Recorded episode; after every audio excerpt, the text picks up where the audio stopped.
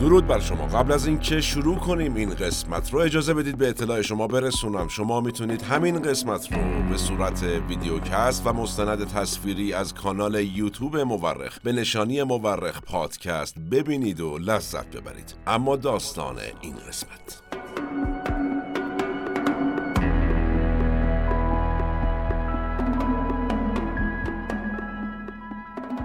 بلوار میرداماد تهران یه دوره ای اسمش بلوار ششم بهمن بود یا شش بهمن. تو خیلی از شهرهای دیگه هم خیابون و محله شش بهمن داشتیم و مثلا هنوز که هنوزه اهالی بوشهر خیابون انقلاب این شهر رو با اسم سابقش یعنی شیش بهمن صدا می‌کنن. یا تو گرگان هم همینطور. ششم بهمن 1341 انقلاب سفید یا انقلاب شاه و مردم یا همون پروژه اصلاحات ارزی در ایران شروع شد. یک واقعه تاریخی که ما در این قسمت راجبش صحبت می‌کنیم و به آثار مثبت و منفیش می‌پردازیم.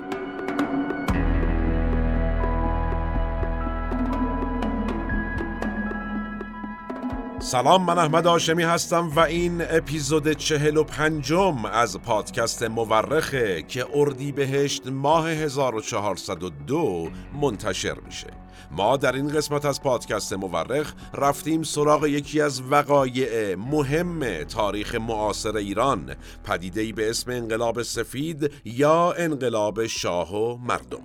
به اعتقاد اغلب مورخین تاریخ بیش از آن که علم باشه یک هنره هنره کنار هم گذاشتن شواهد. ما در پادکست مورخ هر بار یکی از پازل های تاریخ جهان رو کنار هم می‌ذاریم. منابع پادکست مورخ در این قسمت کتاب ایرانیان دوره باستان تا دوره معاصر اثر همایون کاتوزیان کتاب سیاست های خیابانی اثر آصف بیات کتاب ایران بین دو انقلاب اثر یرواند ابراهامیان. کتاب اصر انقلاب اروپا در 1789 تا 1848 اثر اریک هابسبام و کتاب زمین و انقلاب در ایران اثر اریک هوگلاند شما می‌تونید تمامی قسمت های پادکست مورخ رو از طریق کانال یوتیوب مورخ به نشانی مورخ پادکست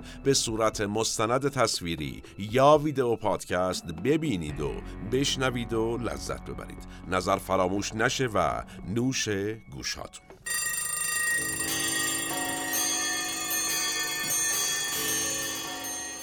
ششم بهمن ماه 1341 برای دومین بار در تاریخ ایران زمین یک رفراندوم برگزار شد اولیشو کی برگزار کرده بود؟ محمد مصدق کی وقتی می‌خواست مجلس هفدهم شورای ملی رو منحل کنه چه سالی؟ 21 مرداد 1332 یک دهه بعد اما نوبت به محمد رضا شاه پهلوی رسید که دومین رفراندوم تاریخ ایران رو برگزار کنه. ایشون شش اصل قانونی جدید رو به رأی مردم گذاشت و اسم تغییراتی که می‌خواست اعمال کنه رو هم گذاشت انقلاب سفید. به عنوان پادشاه مملکت و بدون واسطه مستقیما رأی مثبت ملت ایران را در استقرار آن تقاضا می کنم به شرح زیر است. این شش اصل چیا بودند؟ اصل اول اصلاحات ارزی و ملغا کردن رژیم ارباب رعیتی. اصل دوم ملی کردن جنگل ها و مراتع. اصل سوم فروش سهام کارخانجات دولتی به عنوان پشتوانه اصلاحات ارزی اصل چهارم سهیم کردن کارگران در سود کارخانه ها اصل پنجم اصلاح قانون انتخابات ایران به منظور دادن حق رأی به زنان و حقوق برابر سیاسی با مردان. و اصل ششم ایجاد سپاه دانش.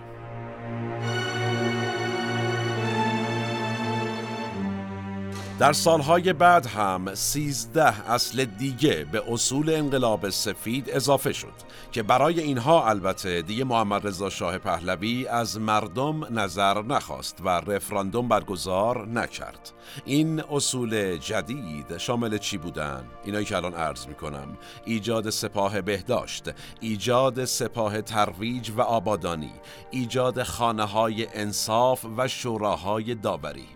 ملی کردن آبهای کشور، نوسازی شهرها و روستاها با کمک سپاه ترویج و آبادانی. انقلاب اداری و انقلاب آموزشی. فروش سهام به کارکنان واحدهای بزرگ صنعتی.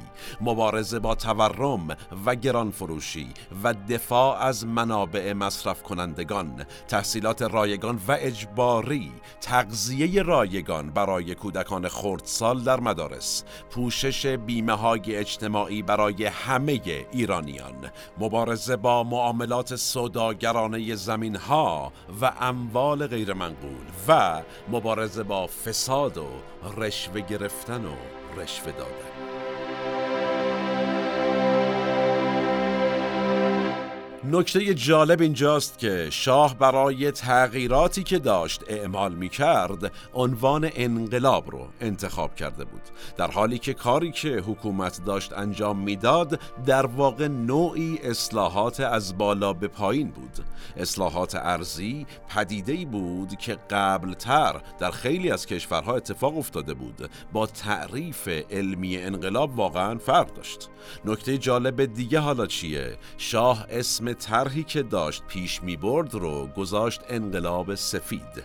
این اتفاق سالها پیش از اینکه انقلابهای رنگین یا به اصطلاح انقلابهای مخملی در اروپا پا بگیرند اسم گذاری شد.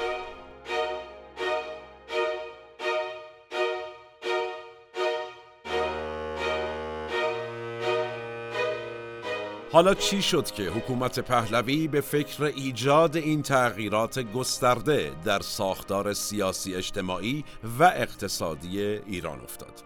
روایتی که بعد از انقلاب 1357 همیشه مطرح شده عموما میگه چی؟ میگه ایده اصلاحات ارزی برای علی امینی بود کسی که در دوران نخست وزیری ایشون انقلاب سفید رخ داد و بعد هم میگن که علی امینی نخست وزیر دست نشانده آمریکا بود. اصلاحات ارزی هم طرح آیزنهاور رئیس جمهور سابق آمریکا برای ایران بود. یعنی چی؟ یعنی آقای امینی علی امینی اومده طرحی رو آمریکایی ها بهش دیکته کردن. ایشون هم عینا پیاده سازی کرده اینجا. واقعیت اما کمی تفاوت. داره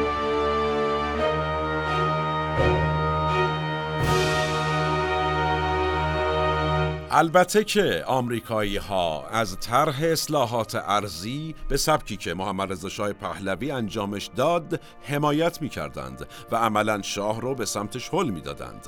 به طور مثال کندی که رئیس جمهور شد در آمریکا فکر می کرد برای کاهش فقر جهانی خوبه که چنین اصلاحاتی در خیلی از کشورهای دنیا صورت بگیره ولی این باز تمام ماجرا نیست به نظر می‌رسه خود محمد رضا شاه پهلوی و مدیران حکومتش فهمیده بودند که جامعه ایران برای گذر به مدرنیسم نیاز به تغییرات داره.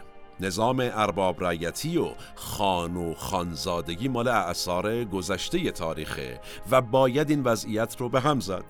اصلاحات ارزی در واقع ابداع شاه نبود. یعنی شاه که نیومد خودش چرخ از اول اختراع کنه به طور مثال.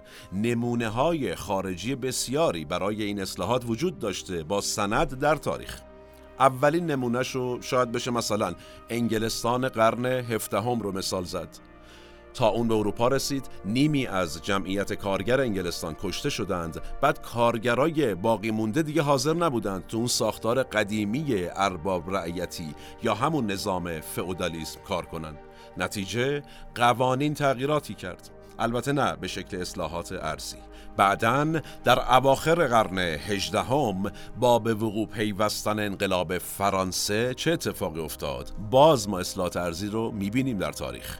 این اصلاحات به انگلیس و ایالات متحده رسید و هر کدومشون به شکلی نظام ارباب رعیتی را از میون برداشتند. بعد رسیدیم به قرن 19 هم بخش های زیادی از اروپا این سیستم رو اومدن برهم زدند و در قرن بیستم حکومت های کمونیستی بودند که به دنبال اصلاحات ارزی البته به سبک خودشون رفتند. اول شوروی در زمان لنین زمین ها رو از زمیندارها گرفت و اونها رو اشتراکی کرد. بعد هم آقای ماو در چین و کم کم در سایر کشورهای سوسیالیستی این اتفاق افتاد. وقتی فیدل کاسترو هم در کوبا قدرت رو در دست گرفت هم اولین اقدامش اصلاحات ارزی بود. در ایران هم از بعد از انقلاب مشروطه لزوم اصلاحات ارزی مطرح شده بود و در مجلس ملی دوم هم حسابی راجبش صحبت شده بود. اما چون اون زمان درگیری های بین المللی ایران زیاد بود مجلسی ها نتونسته بودن درست حسابی رو بحث اصلاحات ارزی وقت بذارن. بعدن و زمانی که حکومت جمهوری خودمختار آذربایجان به رهبری سید جعفر پیشوری شکل گرفت یا مثلا اونور میرزا کوچکخان جنگلی در گیلان جمهوری راه انداخته بود این دو نفر هم از لزوم اصلاحات ارزی می‌گفتند. حزب توده هم برای سالها و البته تحت تاثیر شوروی از اصلاحات ارزی می‌گفت. در دهه چهل شمسی دیگه شاه ایران هم فهمیده بود نظام فئودالیسم پوسیده و جامعه نیاز به چی داره؟ یک پوست اندازی اساسی.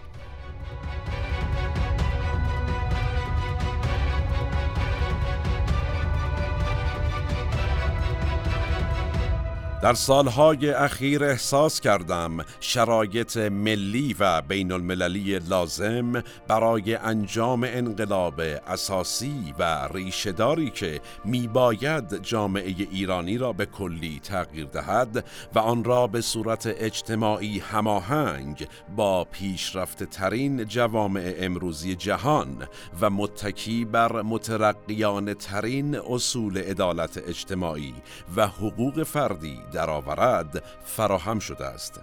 از نظر روحی جامعه ایرانی بیش از هر وقت تشنه اصلاحات واقعی و انقلاب بود. از لحاظ حکومتی حیثیت و نفوذ سیاسی و معنوی پادشاه مملکت در حد اعلای خود بود. در نتیجه من می توانستم با قاطعیت دست به کار آن تحول اجتماعی عظیمی بشوم که بعدها انقلاب شاه و ملت نام گرفت. این بخشی از کتاب انقلاب سفید نوشته شخص محمد رضا شاه پهلوی بود. کتابی که در اون ایشون توضیحاتی در رابطه با اصلاحات ارزی و انقلاب شاه و مردم ارائه میده. اما تو این پاراگرافی که خونده شد دیدیم که شاه میگه در سالهای اخیر به فکر این تغییرات افتاده. اگر اصلاحات ارزی طرح شخص علی امینی و دستور آمریکایی ها بوده پس چطور میشه که شاه ادعا می‌کنه روی این طرح برای سالها کار کرده؟ این سوال مهمیه.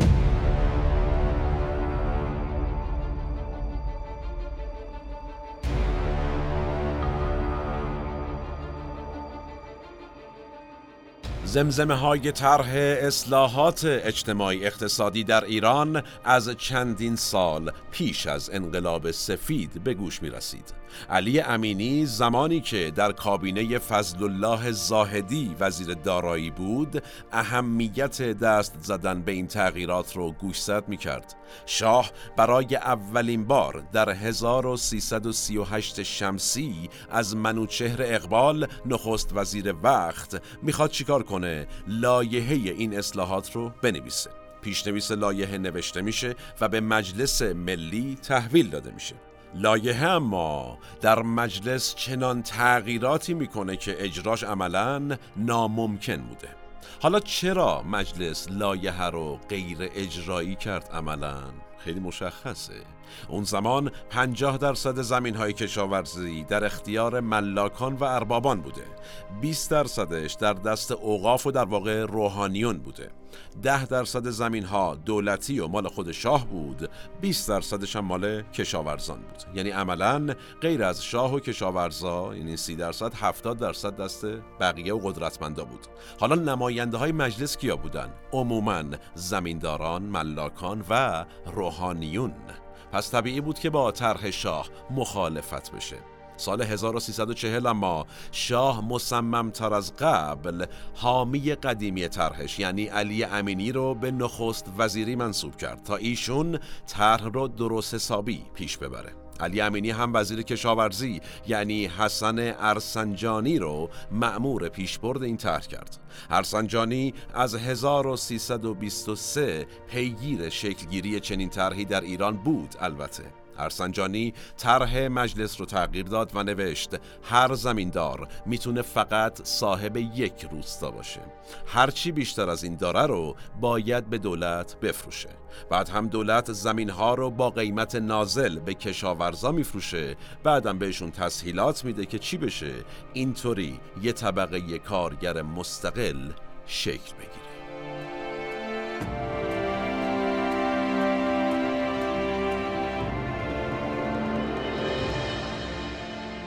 روحانیون و به خصوص آیت الله خمینی اولین مخالفان این تغییرات بودند. فشارها بگونه ای شد که علی امینی مجبور به استعفا شد. اسدالله علم جای امینی رو در سمت نخست وزیری گرفت. بنا شد برای اینکه مخالفان این طرح خلع سلاح بشن یک رفراندوم در کشور برگزار بشه تا با تایید مردم بشه این طرح رو پیش برد.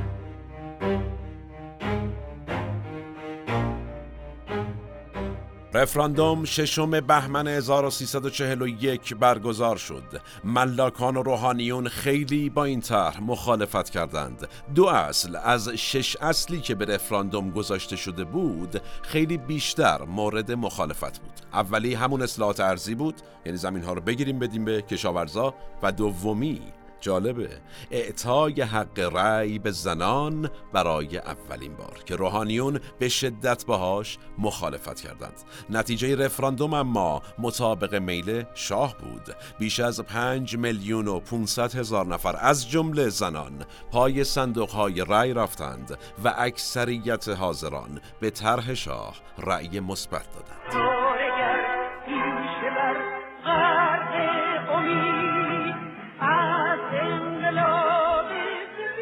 هجده هزار روستا لیست شدند که در اونها باید زمین ها بین روستاییان تقسیم می شد زمین ها به قطعات کوچکی تقسیم شد و در اختیار کشاورزان و خوشنشینان یا خوشنشینان قرار گرفت. خوشنشینان به روستاییانی گفته می شد که بقال بودند دامدار بودند به کارهای دیگه مشغول بودند غیر از کشاورزی. هر شش اصل اولیه و هر سیزده اصل ثانویه که ابتدا گفتم اجرا شد. بخش بزرگی از زمین هایی که در مالکیت خود شاه و خاندان شاه بود هم بر اساس اصول این قانون واگذار شد. بعد از رأی آوردن طرح انقلاب سفید شاه یک مصاحبه رادیویی مفصل کرد. اساس ارباب و رعیتی متاسفانه در تاریخ ایران سابقه طولانی داشت. علا حضرت می‌خواهند هم خشایار شاه باشند و هم فیدل کاسترو اما این غیر ممکن است. اینها بخشی از اظهارات سناتور حسن اکبر یکی از نمایندگان مجلس سنای ایران در 1343 شمسی بود. ایشون معتقد بود نمیشه همزمان اقتدارگرا بود و اینطوری طبقات پایین دست جامعه را از دست داد و از اونور سوسیالیست بود و اینطوری طبقات فرادست یا بالادست جامعه رو از دست داد. آقای همایون کاتوزیان در کتاب ایرانیان که یکی از منابع این قسمت مورخه معتقد نتیجه انقلاب سفید از دست رفتن پایگاه حامی حکومت بود. برای محمد رضا شاه پهلوی. چرا؟ برای پاسخ به این سوال اول بریم ببینیم نتیجه اصلاحات ارزی چی شد.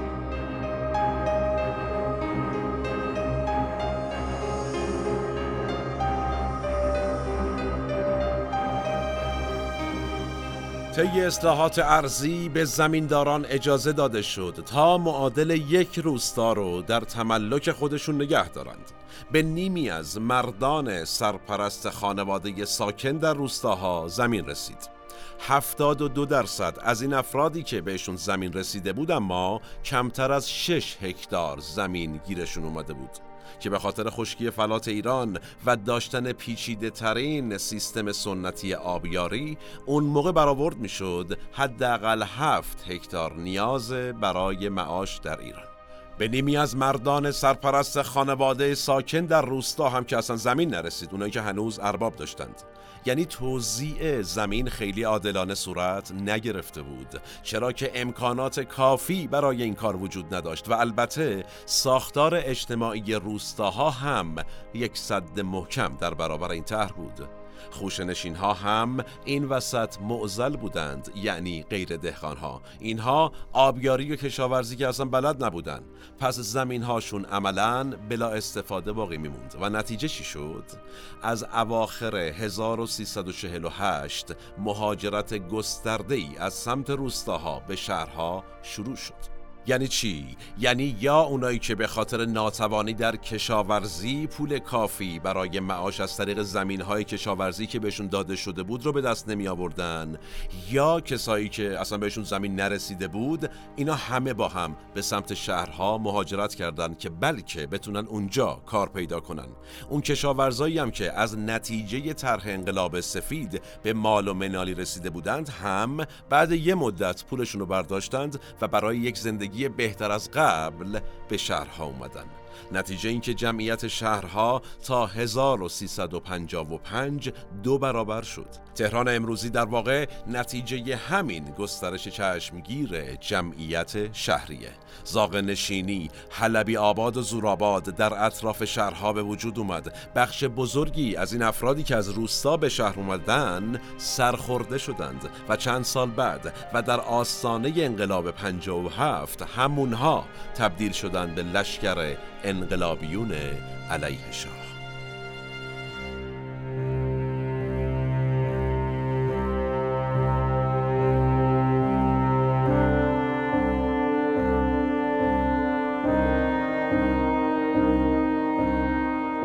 خب این از اجتماع کمتوان و کشاورز و روستایی و غیره اما اوضاع بقیه گروه های اجتماعی چطور بود؟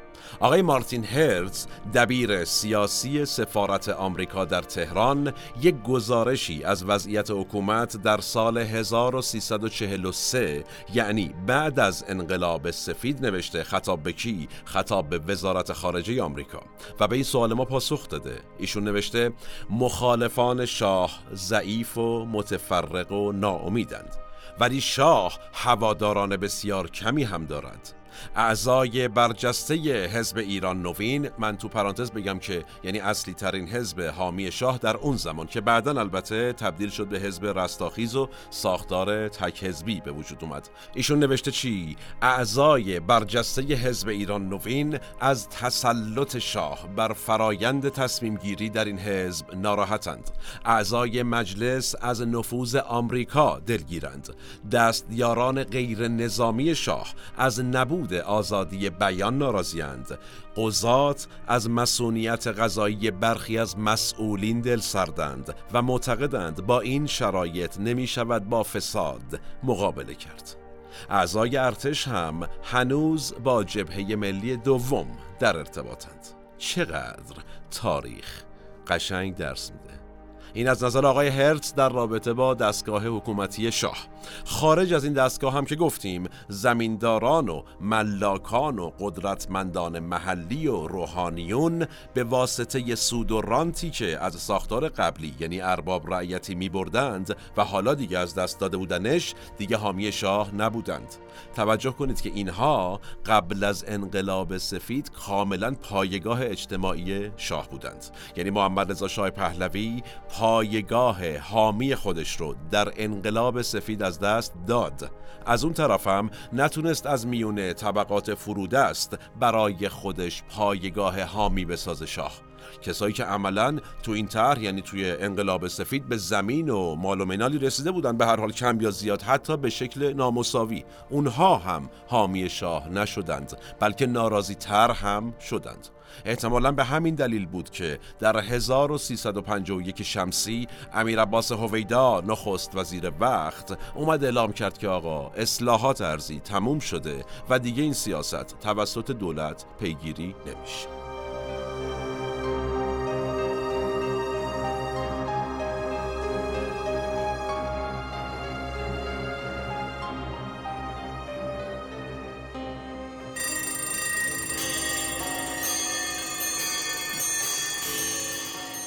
تمدن بزرگ که ما اکنون به جانب آن می رویم فقط یکی از فصول تاریخ این سرزمین نیست بلکه شاه فصل این تاریخ است. این جمله از کتاب به سوی تمدن بزرگ نوشته محمد رضا شاه پهلوی. رؤیایی که در سر آخرین شاه ایران زمین شکل گرفته بود رو به خوبی نشون میده. شاه می‌خواست با اصلاحات گسترده اقتصادی و اجتماعی و با اتکا به پول نفت کشور ایران رو از یک کشور عقب افتاده از توسعه غربی تبدیل به کشوری توسعه یافته کنه. توجه کنیم که درآمد نفت ایران در 1342 یعنی بعد از انقلاب شاه و مردم 300 میلیون دلار بود. ولی در 1356 یعنی یک سال قبل از انقلاب 22 بهمن 57 رسید به 24 میلیارد دلار. پاسخ جامعه اما به آرمان محمد رضا شاه پهلوی همراه شدن با ایده دقیقا مخالف ایده های ایشون بود.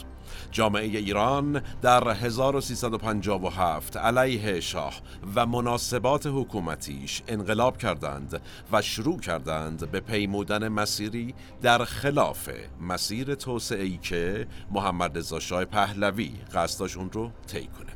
زمان به فرجام رسید و کلام ما هم. من احمد آشمی هستم و تنها نیستم. این اپیزود هم به همت تیم پادکست مورخ در استودیو پیکان تهیه و تولید شد. شما می‌تونید منابع ما رو در این قسمت در توضیحات این قسمت مفصل ببینید و اگر دوست داشتید مطالعه کنید. تا چند روز آتی و موضوع جذاب بعدی سالم باشید و در صلح شما رو به تاریخ میسپرم و میبینمتون.